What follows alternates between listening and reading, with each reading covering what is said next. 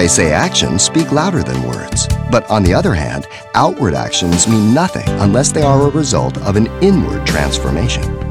Today, Pastor Xavier Reese shares this simple truth as he points out the importance of forgiveness for others and to us.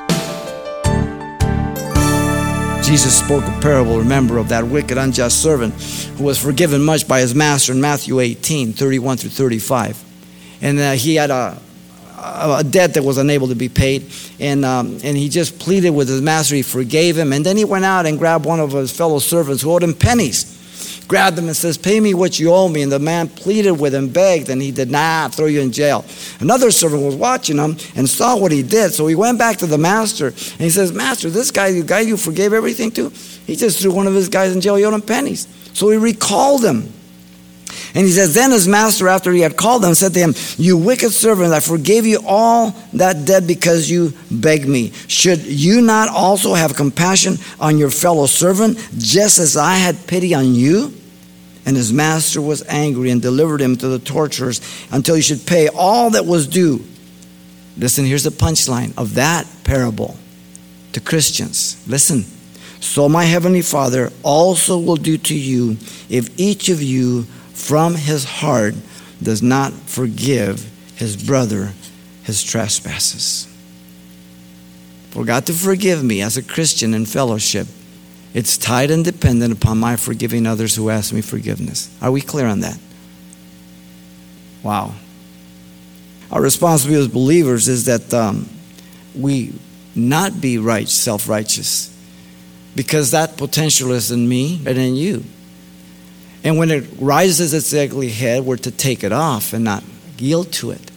And always remember that we're saved by grace and that even though I was the most moral person in the world, I would be cast into hell if I had not repented.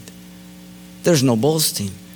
There's no comparisons of, of who did what or who did most or that, that's, that's the conversation of idiots headed for hell while in the Father's house.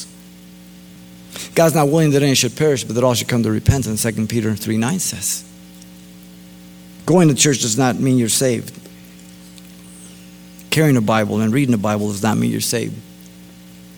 Serving in the church doesn't mean you're saved. Giving money, especially, doesn't mean you're saved.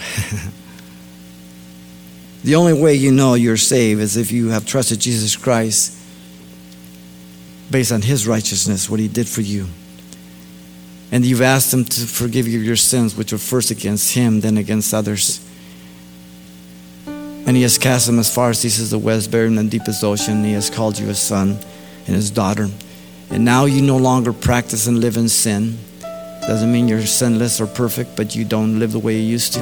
And you're being transformed from glory to glory by the Spirit of God, as 2 Corinthians 3.18 says. You've been listening to Simple Truths with Pastor Xavier Reese, a daily devotional of the enriching and precious truths found in God's Word. We're glad you've joined us and want to mention that today's message, as always, is available on CD for anyone who gets in touch.